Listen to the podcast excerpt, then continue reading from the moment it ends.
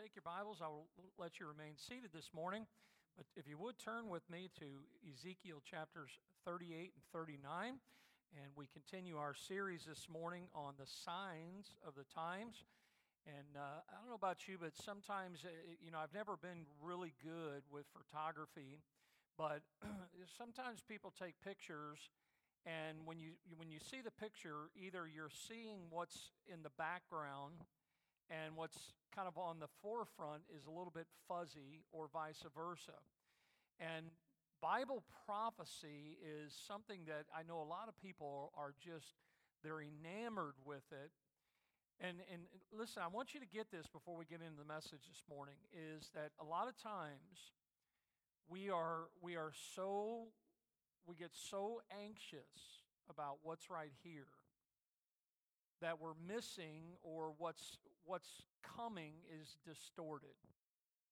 And if you'll allow God and the Holy Spirit and His Word this morning to help you, I think you're going to see as we conclude the message this morning what is the most important thing about all of this that we're going to we're going to study and discover this morning.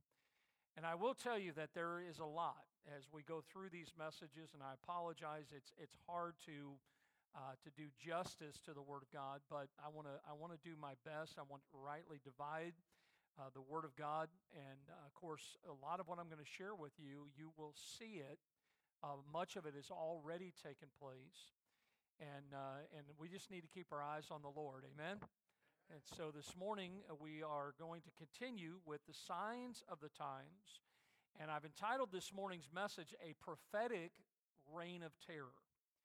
A prophetic reign of terror. Now, years ago on 9 11 in 2001, of course, these pictures here, and notice the Daily Telegraph paper there, the, uh, the heading said, War on America. Notice the 9 11 terrorist attack, a day that changed America. Uh, it, it's certainly the U.S. perception on terrorism took a huge step. The horror of these hijacked planes crashing into the twin towers of the World Trade Center. I still remember where I was at. I still remember uh, I was at work.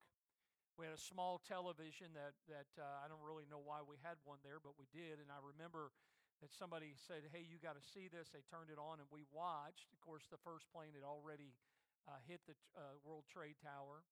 But I remember how, uh, thinking about terrorism that day. Now, terrorism is something that's been used to, to really describe turmoil in faraway places in the world, but instantly on 9 11, terrorism became very personal to America, brought it right to our doorstep. Uh, every time that I go, and you do too, we go to certain places because of the heightened security that many times we see. It's a, it's a constant reminder of the possibility of a formidable and a persistent enemy. Uh, the homeland security, that's what it's all about. Now, I don't know about you, but some of us probably remember where you didn't have to get to the airport two hours before a flight. Now, don't get me wrong, I appreciate the security. Uh, I don't like uh, somebody that's, that's going to destroy the airplane that I'm flying on, but nonetheless, we find that there is a formidable and a persistent enemy out there. Now, terrorism is something that we see daily, it's a reality in the Middle East. Uh, we see many times if you watch world news, and again, you have to watch it and take it with a grain of salt, but much of what is being uh, shown is taking place. Citizens in Israel are actually living under the constant threat of terror. Go back one slide, if you would, there. I want you to see that. That, that just shows the impact of terrorism.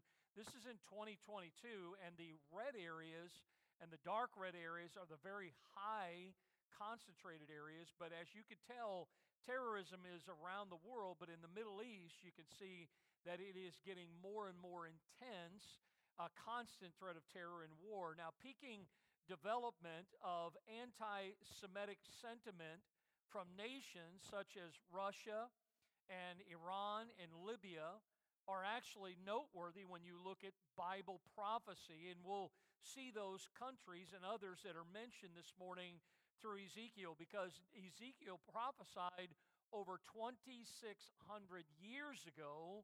Now, again, all scripture is given by inspiration of God, but these two chapters that are tucked into the Old Testament, chapter 38 and chapter 39, the prophet foretells how these countries will align themselves together against Israel. Hamas is a uh, group that actually desires not only an Islamic state in Egypt, but they desire uh, a, a, they also desire uh, a state in Palestine. The is Arab Israeli controversy is over the land of Palestine, and we see this going on, been going on for many, many years. Much of Hamas, as well as other groups, is sponsored by Iran. And a lot of times we have to pay attention. The Iranian president hates Jews. As a matter of fact, he said that his desire is to see Israel destroyed. The, uh, one of our former senators, John McCain, once warned with these words. He said, If the Iranians acquire nuclear weapons, he said, I think we could have Armageddon. I think it's that critical that we understand these two chapters. We understand what God gave to Ezekiel. Now, it's kind of interesting as I was studying for this message th- this week. I came across this. I never really knew this, but former President Ronald Reagan, his favorite book in the Bible is the book of Ezekiel. And one of the things that he used to do when he was having his cabinet meetings is he would quote from various portions of the book of Ezekiel when he was discussing foreign policy with those that were in his administration. When you go to Ezekiel 38 and 39, these chapters are prophetic, meaning that they actually point ahead to where today's hatred and the terrorism that is taking place today not only is there, but it's going to ex- escalate and it's actually going to climax as Israel's foes declare war on Israel. And I want you to see that war that the Bible describes in Ezekiel. Notice the declaration of a battle that is mentioned. Now, if you have your Bible or your notes there with you, look in Ezekiel chapter 38, beginning in verse number 1. The Bible says, The word of the Lord came unto me, saying, Son of man, set thy face against Gog and the land of Magog, the chief prince of Meshech and Tubal and prophesy against him, and say, Thus saith the Lord God Behold, I am against thee, O Gog, the chief prince of Meshech and Tubal, and I will turn thee back and put hooks into thy jaws, and I will bring thee forth and all thine army, horses and horsemen, uh, all of them clothed with all sorts of armor, even a great company with bucklers and shields, all of them handling swords. Persia, Ethiopia, and Libya with them, all of them with shield and helmet. So, as we read these verses, and we'll look at others in this chapter and some in the following chapter, God is instructing Ezekiel to prophesy about a future battle. Now, this is a battle that currently, today, the events that are unfolding, and even some of the political relationships suggest today that this battle is one that is drawing very near. Uh, I want you to see, first of all, the timing of the battle. As we think about this, I'm not a time setter. I don't know. Uh, everything is in God's timing, but one thing we do know through Ezekiel is that there are two indicators, two factors that are necessary for this battle to happen. The first one of those is that Israel must be in her own land. Israel must be in her own land. Now, if you have your Bible or your notes, you want to go back to chapter 36, let me show you two verses prior to these two chapters we're looking at this morning. Look at verse 10 of chapter 36. And the Bible says, And I will multiply men upon you, all the house of Israel, even all of it, and the cities shall be inhabited, and the ways shall be builded. Notice verse 24 For I will take you from among the heathen and gather you out of all countries and will bring you into your own land.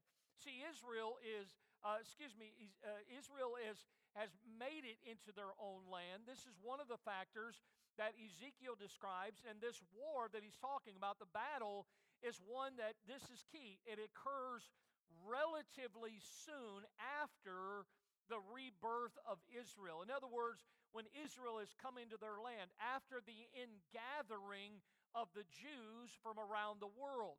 Uh, the first part actually began when, and it was fulfilled in 1948 when Israel became a state. Now, the first part of the timing of the battle is that Israel would need to be in the land. The second factor necessary is that Israel would be assuming, and that's the key word here, peace. Now, when you think about this matter of peace, it's talking about the fact that somehow when this battle happens, Israel is going to be caught off guard. In Ezekiel 38, God prophesies to Israel's enemy nations of their sudden attack on Israel. This is during a time of Israel's perceived safety. Look what it says in Ezekiel, if you're there in verse number 8. The Bible says, Thou shalt come into the land that is brought back from the sword and is gathered out of many people against the mountains of Israel, which have always uh, have been always waste, but it is brought forth out of the nations, and they shall dwell how? Safely. Everybody see the word there? The Bible says, They shall dwell safely, all of them. Thou shalt ascend, verse 30, verse 9, and come like a storm.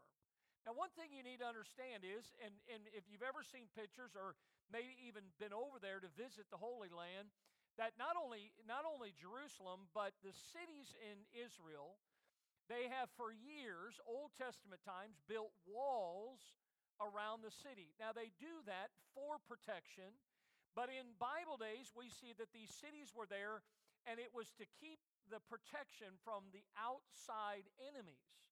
Now, what's interesting about what Ezekiel is talking about with this battle that takes place, notice in verse 11 of chapter 38 that the enemy nations will go up to a land of unwalled villages. Notice the word there no walls around the city. To them that are at rest, that dwell safely all of them dwelling without walls, having neither bars nor gates to take a spoil and to take a prey. Now, in other words, the walls are gone, the gates are gone. Listen, they're, they're in a time of, of peace, they're in a time of safety. Now, 2,600 years ago, people, God prophesied that modern Israel would not rely on its walls for protection. Now, I don't know about you, but when I read that in the text, that does not depict Israel today, does it? Israel today is watching their borders. Israel today is guarding itself. Listen, Israel is a, in a constant state of alert. Israel is in a sense of self preservation because of all those that are around them, all the hatred of the surrounding Arab nations and the nuclear efforts of the country of Iran demand that, that Israel would be heightened in her military preparedness. Years ago, when we went, I think it's been about five years now, and there's a few people in here that took the trip with us, but I'll never forget our tour guide, who, who is a Jew, was sharing many things as we traveled around the Holy Land. And there was a day where uh, the bus went up this hill that we were on, and it pulled into a spot, and, and we got out. And I, I remember this day, and it, when I was telling in the early service, I, I wanted to ask my wife. I forgot to, but I know my wife never forgot this because we got out of the bus. It wasn't really cold, but the Middle East, the, the Holy Land, is, is a desert place, and they get these very highs and very lows. We got off the bus that day. We were on top of this mountain. The wind was howling and it was very cold. And I remember that we walked to the edge and there were some, some bunkers that we actually went down into that were fortified where some, some of the Israeli soldiers at one time, and of course, they're not only meant for then, but for in the future. And we walked to the top of that hill, and we could see as far as the eye could see, and our tour guide was pointing out this is this country, and this is this country, and this is this. It's all these nations that all one day, according to the Word of God, are going to come against Israel. And I remember standing up there thinking about that, and, and I, he was telling us because we were. I was thinking, well, there's no doubt. I've always known that Israel has an army. I always know that they have a military preparedness. But I wondered to myself, how would, if all these nations come against them, how would they withstand the attack? And one of the things that he told us was that all Israelis, whether it's a male or a female, they all serve in the military. He said that most of them will serve at least two to three years, some will serve longer. But here's what he said is that when they when they are no longer in active duty, that they are like many in our country, they are on reserve duty. He said that some of these people are on reserve duty well 40 years or more after they were active duty. Uh, the only people that are really exempt is if they have a health issue or it's a, a lady that served that had children and they no longer would require for her to serve. But, I, but he said, here's what would happen if we were attacked. He said, all Israeli soldiers, whether active or reserve, would be called to, to duty. And he says, that's how we would have this massive army. In other words, they are on call. There is a heightened uh, sense of military preparedness. And this is something that we are seeing today because of the hatred of those nations, those Arab nations around them. Now, the former Israeli ambassador, here's what he said just a simple statement. He said, Israel cannot afford to go asleep. Can't afford to go asleep. Must always be aware of what's going on. Now, when you think about all the tension, all the military tension that is there, the question arises, and I want you to think about this what will cause Israel? We just read it in the Word of God. What's going to cause Israel to all of a sudden feel secure? To all of a sudden not have to have the walls and not have to have the gates? Uh, what is it that's going to cause them to not be in a state of heightened alert? Perhaps it is that Israel's enemies will launch this surprise attack just after what the Bible calls the first half of the time of tribulation. Now, in your notes there, I want you to see Daniel. Of course, we find many things prophetically in the book of Daniel. Daniel describes a time of diplomatic peace that is going to be set forth by one known as the Antichrist. Notice this isn't Christ, it's the false Christ, the Antichrist. Notice in your notes Daniel 9 27. This talking about the Antichrist. He shall confirm the covenant, notice here, with many for one week. And in the midst of that week, in other words, halfway through that week, he shall cause the sacrifice and the oblation to cease, and for the overspreading of abominations, he shall make it desolate, even unto the consummation and that determined shall be poured upon the desolate. Now, Daniel mentions a week. Now, if you think about here in our economy today, a week for us begins on the first day of the week, which is what day? Sunday, right? Sunday is the first day of the week, it's the Lord's day. So a week for us is Sunday, Monday, Tuesday, Wednesday, Thursday, Friday, Saturday. It's seven consecutive days. That's what a week is. If somebody asks you what a week is or how'd your week go, you're thinking about the last seven days. Everybody with me? But when you look prophetically in the Bible, the word that Daniel used, a week, prophetically refers to a set of seven years. That's what a week is. So when we look at this time that Daniel describes, it's known as the time of tribulation. It's a period that the Bible describes is seven years in duration. And notice that he mentioned that the Antichrist will have a peace treaty. Well, who's that peace treaty going to be with? It's going to be with Israel. Israel's the one that's not going to have the walls, and Israel's the one that's not going to have the gates. They're going to be dwelling safely. They're going to be at rest, the Bible says, but in, and they're going to be relaxing their security. They're going to be enjoying the time that they have. But in the middle of that tribulation period, what's going to happen is the Antichrist is going to unleash his anti Semitism in a vicious attack on Israel. Now, here's what he will do. According to the Bible, he will pollute, as Daniel described, he will actually stop the sacrificial system that God has set up for Israel, and he will desolate the land of Israel. Notice Jesus even talked about this in Daniel, uh, excuse me, in Matthew chapter 24. Look what it says in verse 15 in your notes. When ye therefore shall see, and this is what happens at the three and a half uh, year point, the middle point, the abomination of desolation spoken of by Daniel the prophet stand in the holy place.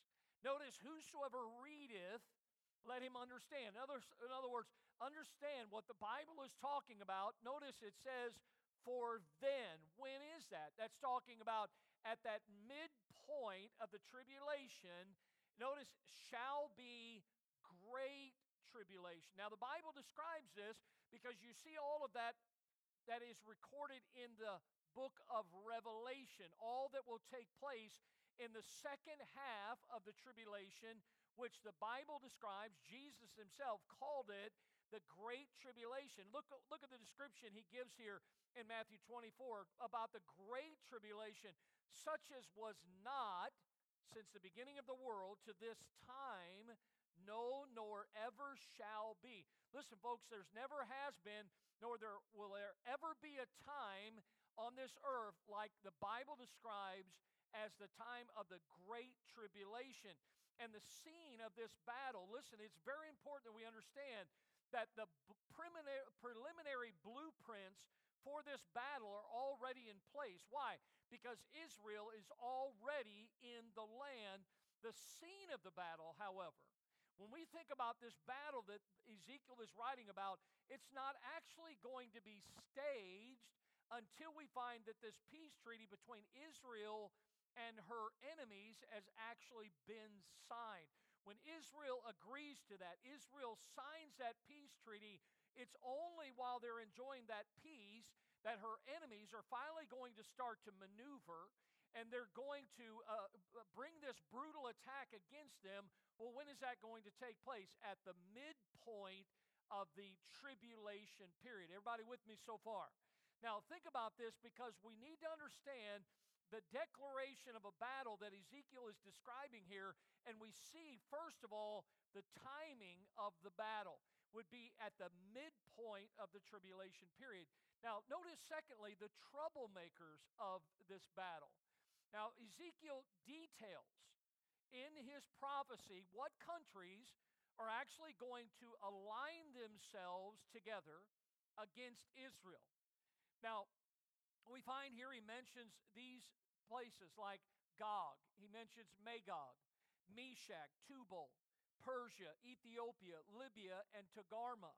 Now, some of these maybe we're familiar with the names, some of them we are maybe not as familiar, and the reason is because some of these these nations still exist. They've just changed their names today, and we may not really discover or realize what the Bible is describing here. But for what regions do these names refer to? Well, they come under some major headings. The first one that we see is Russia.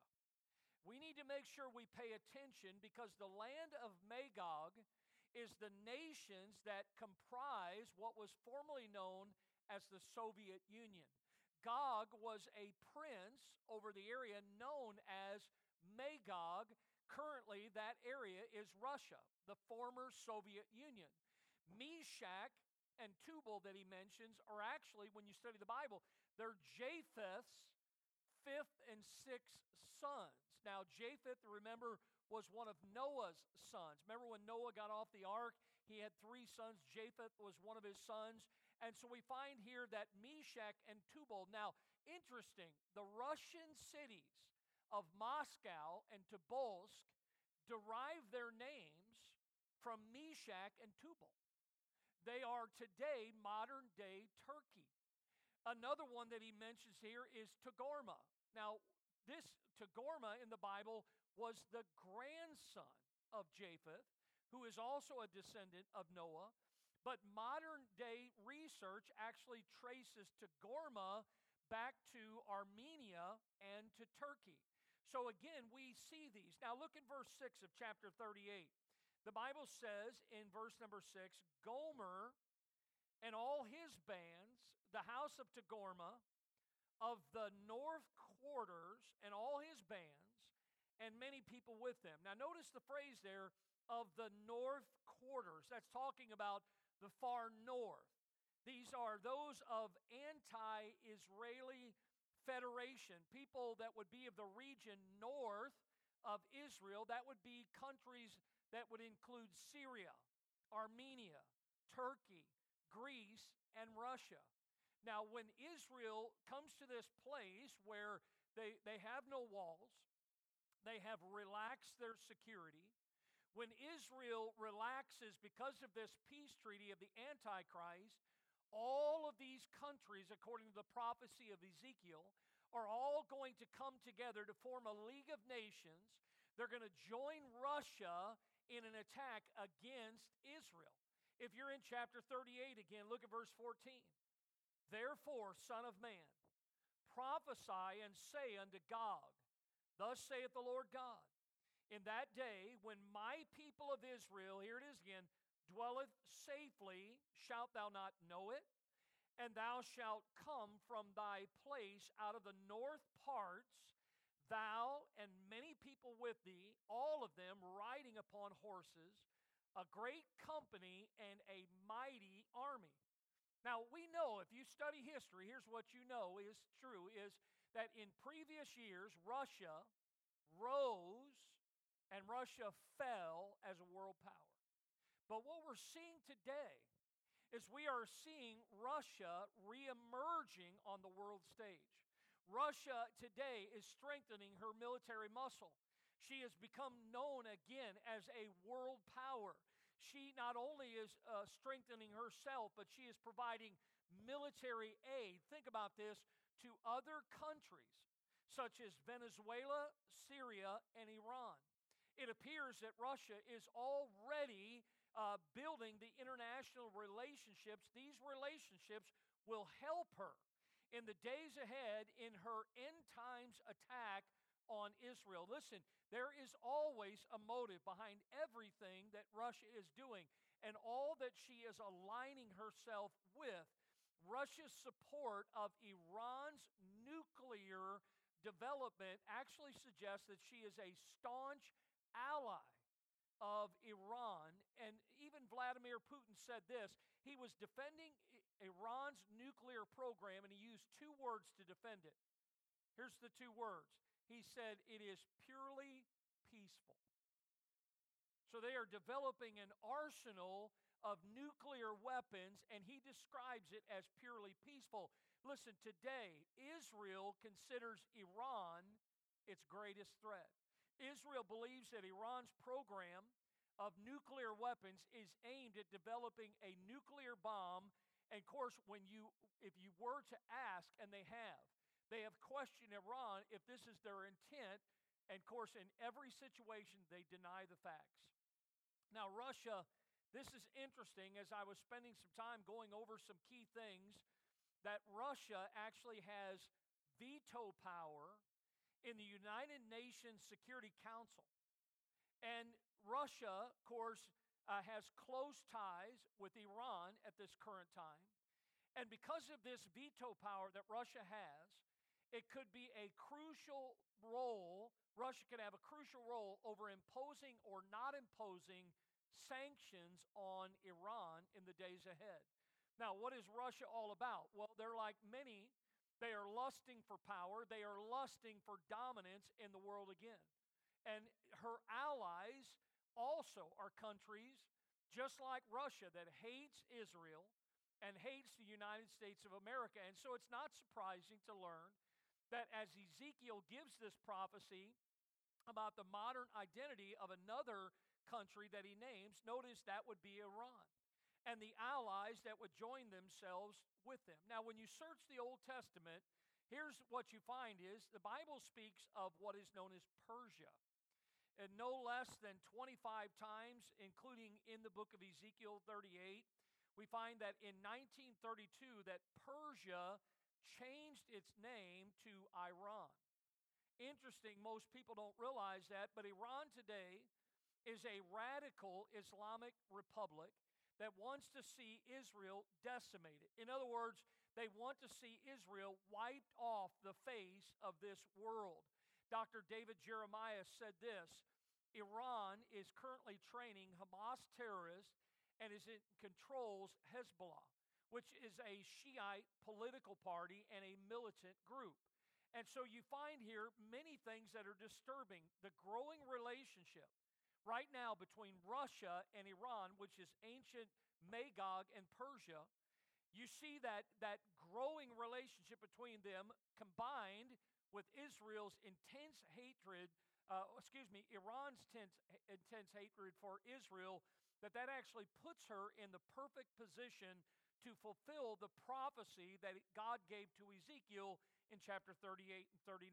Now, listen, Iran is not going to be the only country that's actually going to align with Russia. I want you to notice a few more that Ezekiel mentions here in this prophecy because in verse uh, 5 and 6, he mentions and lists a coalition of additional nations that will join. Notice Persia, Ethiopia, and Libya with them, all of them with shield and helmet, Gomer and all his bands.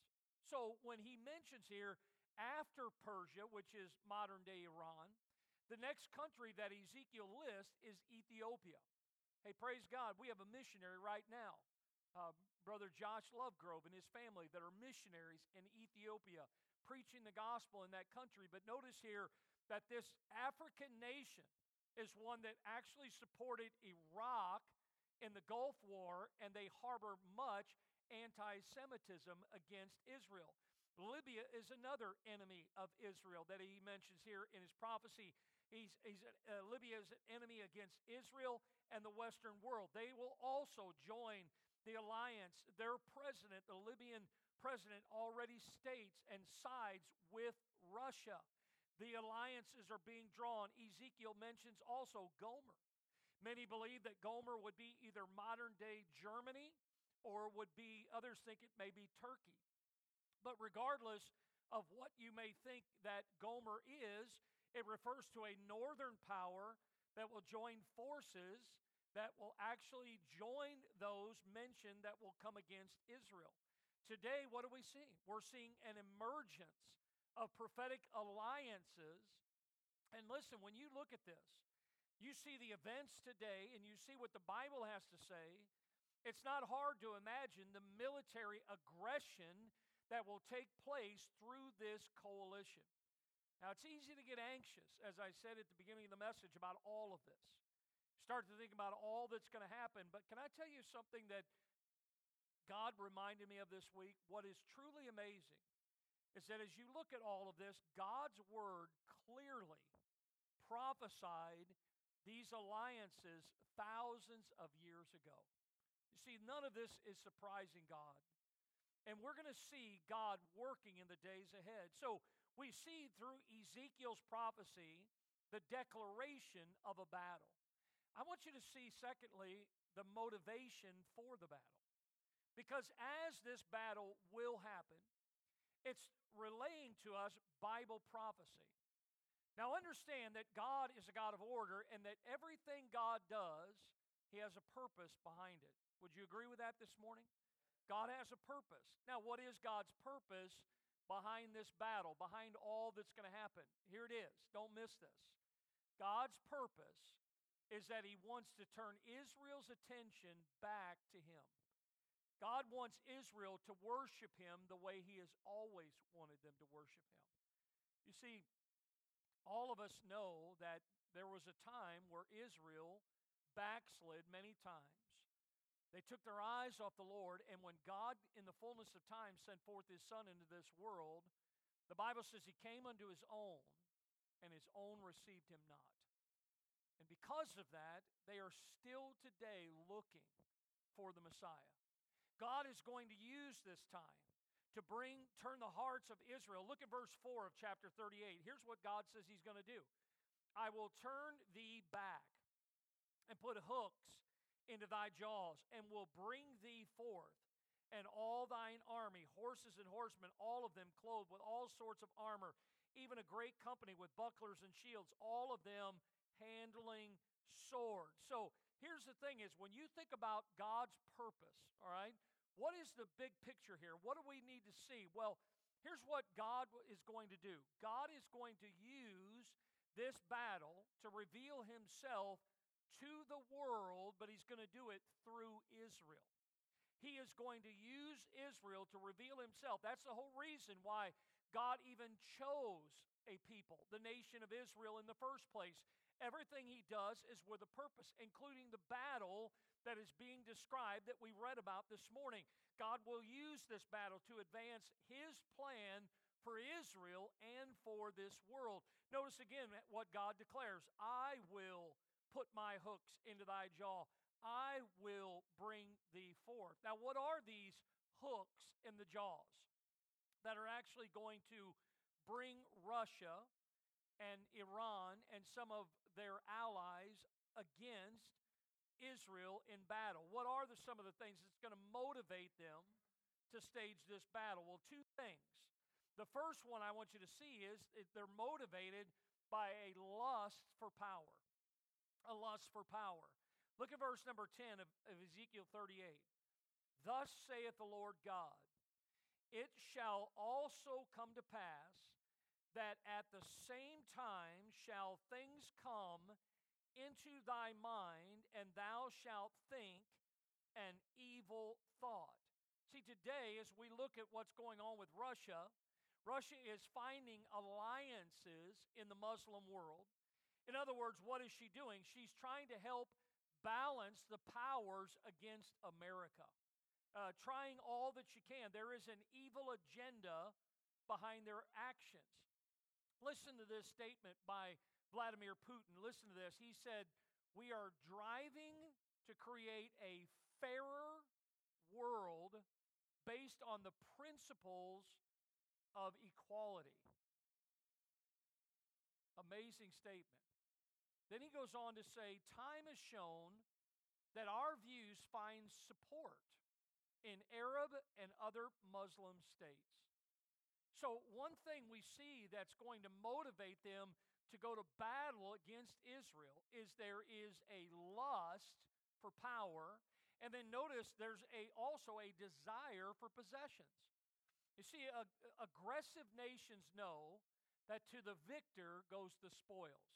It's all about uh, becoming bigger, becoming more powerful, having more land. That's what Putin's doing right now.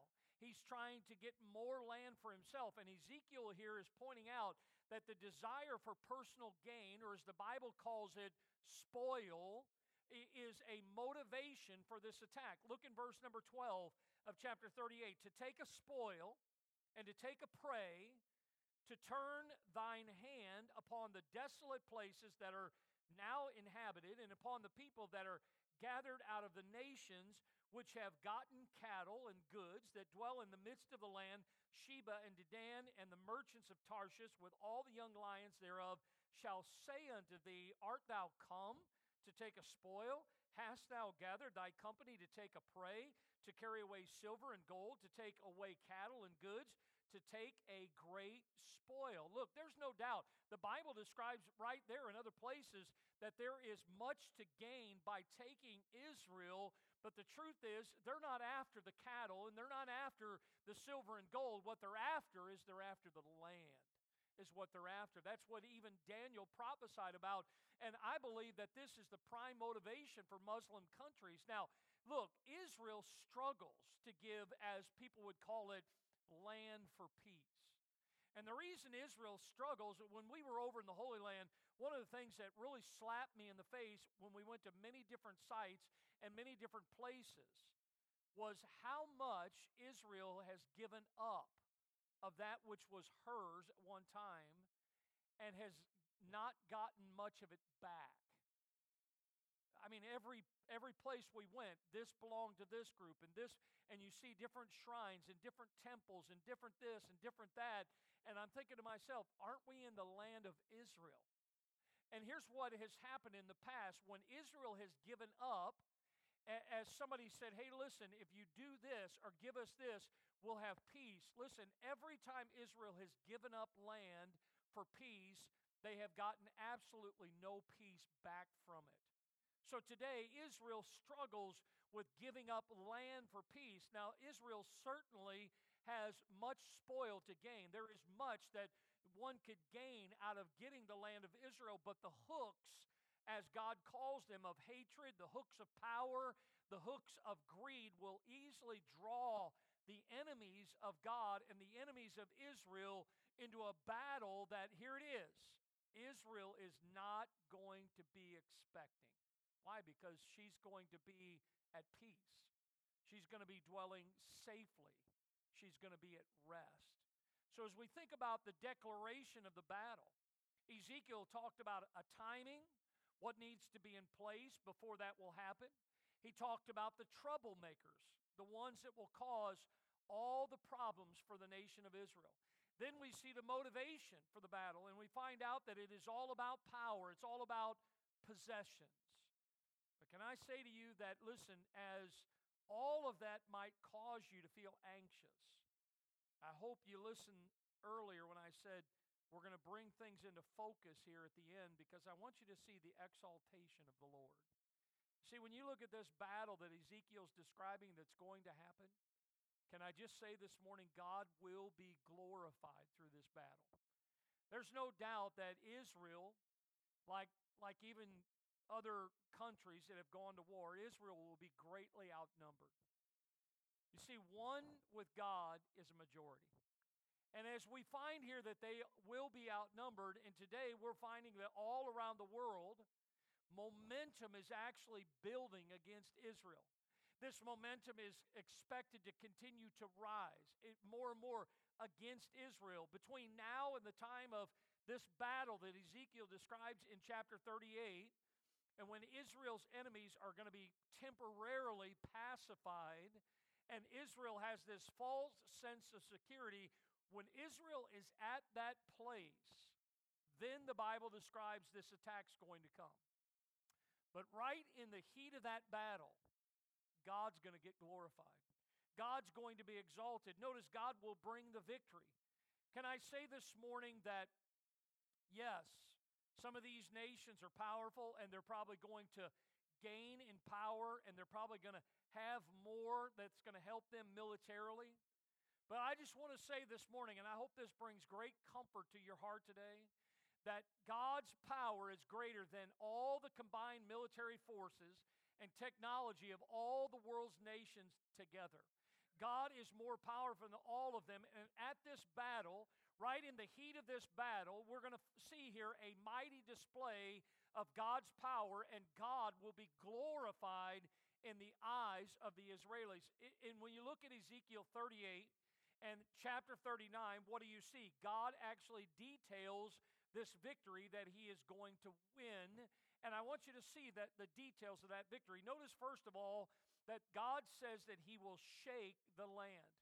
Folks, listen, the, the bombings that are coming over into the nation of Israel, that are taking place, all of the things that are happening, uh, modern missiles and even nuclear weaponry, if Iran does have that, are no match for God in this particular battle.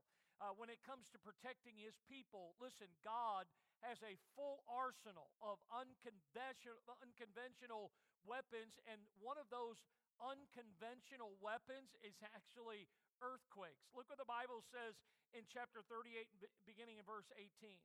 And it shall come to pass at the same time when Gog shall come against the land of Israel, saith the Lord, Lord God, that my fury shall come up in my face, for in my jealousy and in the fire of my wrath have I spoken. Surely in that day there shall be a great shaking in the land of Israel, so that the fishes of the sea and the fowls of the heaven and the beasts of the field and all creeping things that creep upon the earth and all the men that are upon the face of the earth shall shake at my presence and the mountains shall be thrown down, and the steep places shall fall, and every wall shall fall to the ground.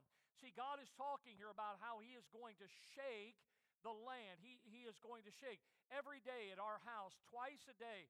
Uh, we don't have what, what many people years ago had called a grandfather clock, you know, to where when the thing would go off on the hour, it would make a noise. At our house, we have, uh, we live in Miramar. We're not too far from where they keep doing this blasting, just, just not too far from us. Some of you may know where I'm going with this, but two times you can almost set your clock by it. Our entire house will shake. I've got, I've got uh, drywall that's starting to crack from the shaking and it'll go for maybe five, ten seconds, sometimes longer. But listen, I'm going to tell you something. That is nothing compared to when God comes in the midst of this, and God eh, actually will begin to work here. And we find here that He will shake the earth in, with His arsenal. And then notice with the rumbling of that earthquake still being felt. Secondly, we see that God will then confuse the enemies. Look in verse 21. God says, I will call for a sword against him throughout all my mountains, saith the Lord God. Every man's sword shall be against his what? His brother. Now, I want you to see this because the, the earth is being shook.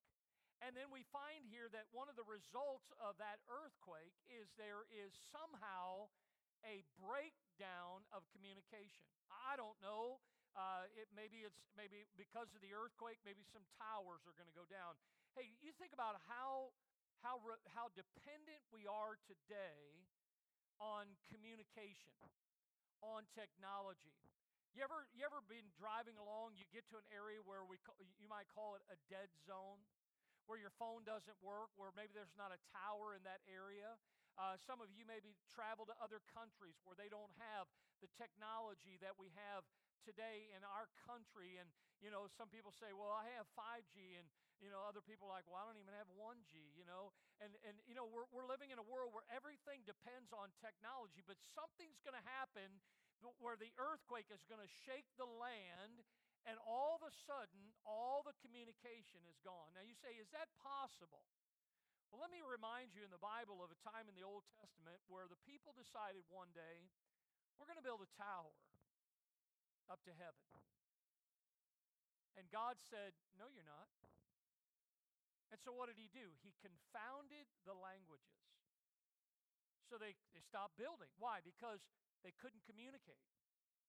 I mean, God put me in South Florida. I don't have the gift of tongues. I'm going to tell you, it's frustrating sometimes when I, listen, when I know the truth that can set someone free and I can't communicate it to them. So God's going to shake the land at this battle. And then notice he's going to confuse the armies to where they cannot communicate together. What's going to happen? Fear, panic, confusion. Watch this. Because all these armies are coming against Israel and they're all trying to harm Israel. But guess what they're going to do? They're going to end up harming each other because there's no communication. All this friendly fire is going to take place. And we find that God is going to shake the land. He's going to confuse the armies. And then he has another divine weapon is God's going to bring sickness to the attacking enemies. Do you know there's some people that are not here today and you know why? Because they're sick. We miss them. But listen, when you're sick, you can't go to work. When you're sick, you can't function. Well, when this battle takes place, look what it says here in verse 22. God says, And I will plead against him with pestilence and with blood. I will rain upon him and upon his bands and upon many people that are with him, and overflowing rain and great hailstones, fire and brimstone. See, God uses another divine weapon to where they cannot attack Israel. And guess what? Notice here also, it says, with great hailstones, fire, and brimstones. There are people, there's been people for years that want to mock anytime the Bible mentions fire and brimstone. But I'm going to tell you, when this battle takes place and God rains down the fire and brimstone and the hail, this firsthand experience that they will have will remove all laughter about this matter of scoffing uh, at the Word of God. And when God wants to bring a victory, guess what? God has a limitless supply of undefeatable weaponry. God has everything at his arsenal. And as the victor, God will then declare that he will destroy the armies. Listen, not only are they going to be defeated in this battle, but they are going to be utterly destroyed. Look at chapter 39. Look the Bible says in verse 1. Therefore, thou son of man, prophesy against Gog, and say, Thus saith the Lord God, Behold, I am against thee, O Gog, the chief priest, uh, prince of Meshech and Tubal, and I will turn thee back and leave but the sixth part of thee, and will cause thee to come up from the north parts, and will bring thee upon the mountains of Israel, and I will smite thy bow out of thy left hand. I will cause thine arrows to fall out of thy right hand. Thou shalt fall upon the mountains of Israel, thou and all thy bands, and the people that is with thee. I will give thee unto the ravenous birds of every sort, and to the beasts of the field to be devoured. Thou shalt fall upon the open field, for I have spoken it, saith the Lord God. So notice that God will utterly destroy them. Now, listen, the destruction is going to be so vast, so much, that I want you to look at verse number 12 of chapter 39. Look at it. And seven months shall the house of Israel be bearing of them that they may cleanse the land. There are going to be dead bodies everywhere, and it's going to take Israel seven months to bury all the dead from this battle. You see, I want you to know this morning that yes, the odds, if you look at them, all these nations coming against Israel, all of them forming an alliance, and you would think that they are going to, as the Iranian president wants, to wipe Israel off the face of the earth. But listen, I'm going to tell you something. All of these enemies are going to fall like dominoes before God because God will bring victory for his people. And not only will he bring victory, but notice God will exalt his name.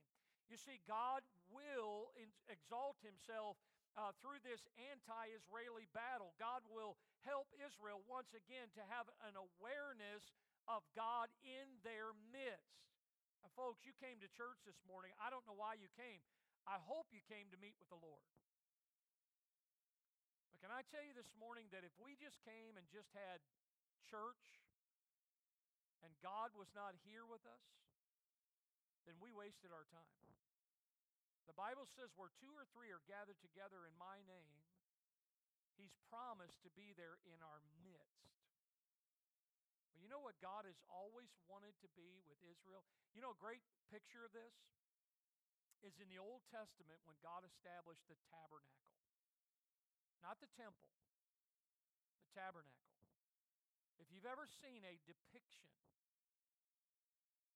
you had the Holy of Holies, and you had the courts around it, and then you had the, the outer structure that was put up, and then you had all the tribes of Israel all around it. And where was God? God was in the midst. Well, today, you, your body, is the temple of the Holy Ghost. And you know where God desires to be? Right in the midst of your life. When we look at this here, guess what we see? Matter of fact, look at the last verse of Ezekiel 38. Look what God says. Thus will I magnify myself and sanctify myself, and I will be known in the eyes of many nations, and they shall know that I am. Remember what David said? David says, Hey, listen, is somebody going to shut this big mouth up? Is somebody going to take this giant out? And listen, the whole army of Israel, they were all paralyzed. Nobody would lift one finger against, uh, against this giant of a man. And David says, Listen, he says, If nobody else will, I will, so that all the earth may know that there's a God in heaven. And understand here, look, look at chapter 39 of Ezekiel. Look what the Bible says in verse number 21. God says, And I will set my glory among the heathen and all the heathen shall see my judgment that I have executed, and my hand that I have laid upon them, so that the house of Israel shall know that I am the Lord their God from that day and forward. See, God will exalt his name. Israel will once again have an awareness of God in their midst. Look, it could be through God's miraculous intervention that this battle will actually soften the hearts of Israel, that they will realize that they need to repent and turn back to God. Israel will, will one day understand as all this unfolds that they need God in their lives and God will be exalted. He will exalt His name and Israel will be awakened to their need of the Lord in, in their lives. Listen, I hope this morning that's where you are. I hope that you understand I need God in my life. So many people try to live without the Lord. And as we look at this prophecy and we look at the events of this world today, listen, certainly there is a rise in terrorism. There is a rise in an anti Israeli sentiment. And, folks, I'm not discounting that. Uh, we're seeing many nations that have a hatred for Israel. But do you see the big picture this morning? It's not really about an anti Israel sentiment, it's about an anti God sentiment. People don't want God. They don't want God in their lives. Man's ultimate desire is to defy the one true God and his people. But I'm going to tell you something. When I look at the Word of God, time and time again, and I know it's going to happen still in the future, God's Word has proven itself to be true. God will be victorious and the one thing I love about it as you study and we get to these end times, God did choose a people. God did bless them. Now, why did God choose a people? Why did He? Well, the whole purpose was so that they, Israel, would see Him. And you know what God wants you and I to do? He wants us to see Him as well. God is going to allow things in our lives. Daniel said it this way the God of Daniel, He is the living God and steadfast forever. His kingdom that shall not be destroyed, and His dominion shall be even unto the end. You see, when you look at the book of Ezekiel, 57 times, Ezekiel gives two statements. 57 times the statement, Ye shall know that I am the Lord, and the statement, And they shall know that I am the Lord. 57 times in 48 chapters in the book of Ezekiel. God actually states his motive. And what is his motive? God wanted to reveal and wants to reveal himself to you and to this world. Well, how's he going to do it? He's going to do it through his word and he's going to do it through current events. God is allowing himself to be seen in this world. He wants you to know that he is God and that you can trust him even for salvation. Look at Psalm 46:10. God says, "Be still and know that I am God. I will be exalted among the heathen. I will be exalted in the earth. Isaiah said, Look unto me, and be ye saved, all the ends of the earth, for I am God, and there is none else. Even in the days of the king Nebuchadnezzar, who was a pagan, God was trying to show himself. He was trying to draw this king to himself. Daniel recorded, Until thou know to, to Nebuchadnezzar that the Most High God ruleth in the kingdom of men, and it is that God, the Most High God, that giveth to whomsoever he will. God is the only true God, the living God, as Daniel said. And this morning, can I tell you, you can trust him. I love that what Isaiah said that all the kingdoms of the earth may know that thou art the God, even thou only. He is the God that will be victorious over this future reign of terror. Do you know the Lord this morning? And are you trusting in Him? Let's stand to our feet with our heads bowed this morning. Listen, the signs of the times. Are you seeing them? Things unfolding. Folks, I, I, I have no idea how much longer. I'm looking forward to the Lord coming back. But if you're here this morning don't know Christ as your Savior, can I plead with you this morning before it's eternally too late to put your faith and your trust in Him. In just a moment, we're going to give an invitation. And if you've never accepted Christ, the Bible says, For whosoever shall call upon the name of the Lord shall be saved. That's not the church's promise, that's the promise of the only true living God. And if you are saved this morning, maybe you've been anxious about things you've been seeing and hearing. Listen, aren't you glad that God, over 2,600 years ago, told us many of these things that are going to happen yet in our future? It may be the near future. But some of you just need to come this morning during the invitation and say, Lord, no matter what happens, I'm glad that I know you. And some of you may want to pray for some that yet have not put their faith in Christ. Lord, thank you this morning for the Word of God, the truth. Lord, I thank you for how accurate the Word of God is. And I pray that you'd bless this invitation if someone needs to be saved, that, Lord, they would come today and put faith in Christ.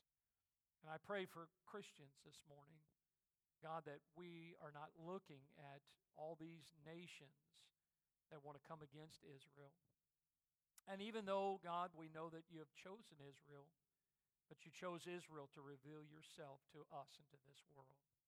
I pray that our eyes are where they need to be and they are on you. God, may you be exalted. We're on the victory side, all because of who you are and what you will do. I bless this invitation. In Jesus' name we pray. Amen. With our heads bowed and our eyes closed as the piano, Brother Kenny begins to sing, why don't you respond this morning? A lot to pray about. If you need to be saved, why don't you come? Tis so sweet to trust in Jesus, just to take Him Are you taking God at His word? just to rest upon His promise, just to know, thus saith the Lord. Jesus, Jesus, how I trust Him, how I've proved Him o'er and o'er. Jesus, Jesus, precious Jesus, oh, for grace to trust Him more. Yes, 'tis sweet to trust in Jesus, just from sin and self to cease, just from Jesus simply taking life and rest and joy and peace. Jesus, Jesus, how I trust Him, how I've proved Him o'er and o'er. Jesus, Jesus, precious Jesus, oh, for grace to trust Him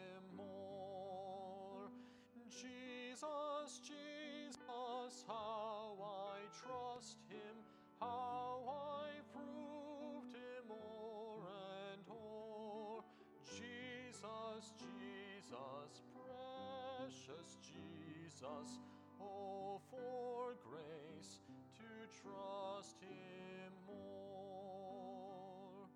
Father, we thank you so much for the day you've given us. Thank you for the reminder from your word this morning that you are completely in control of all of these things that are going on in our world today. Lord, I pray you'd help us just to lean upon the promises that you give to us in your word, to trust you and know that your plan and your will is absolutely the best thing. Uh, Lord, help us to understand that you do have a purpose, you do have a plan in mind, and you are working that plan not only to bring these events to pass, but Lord, also working things together for our good. Lord, help us again to trust you and pray this in Jesus' name.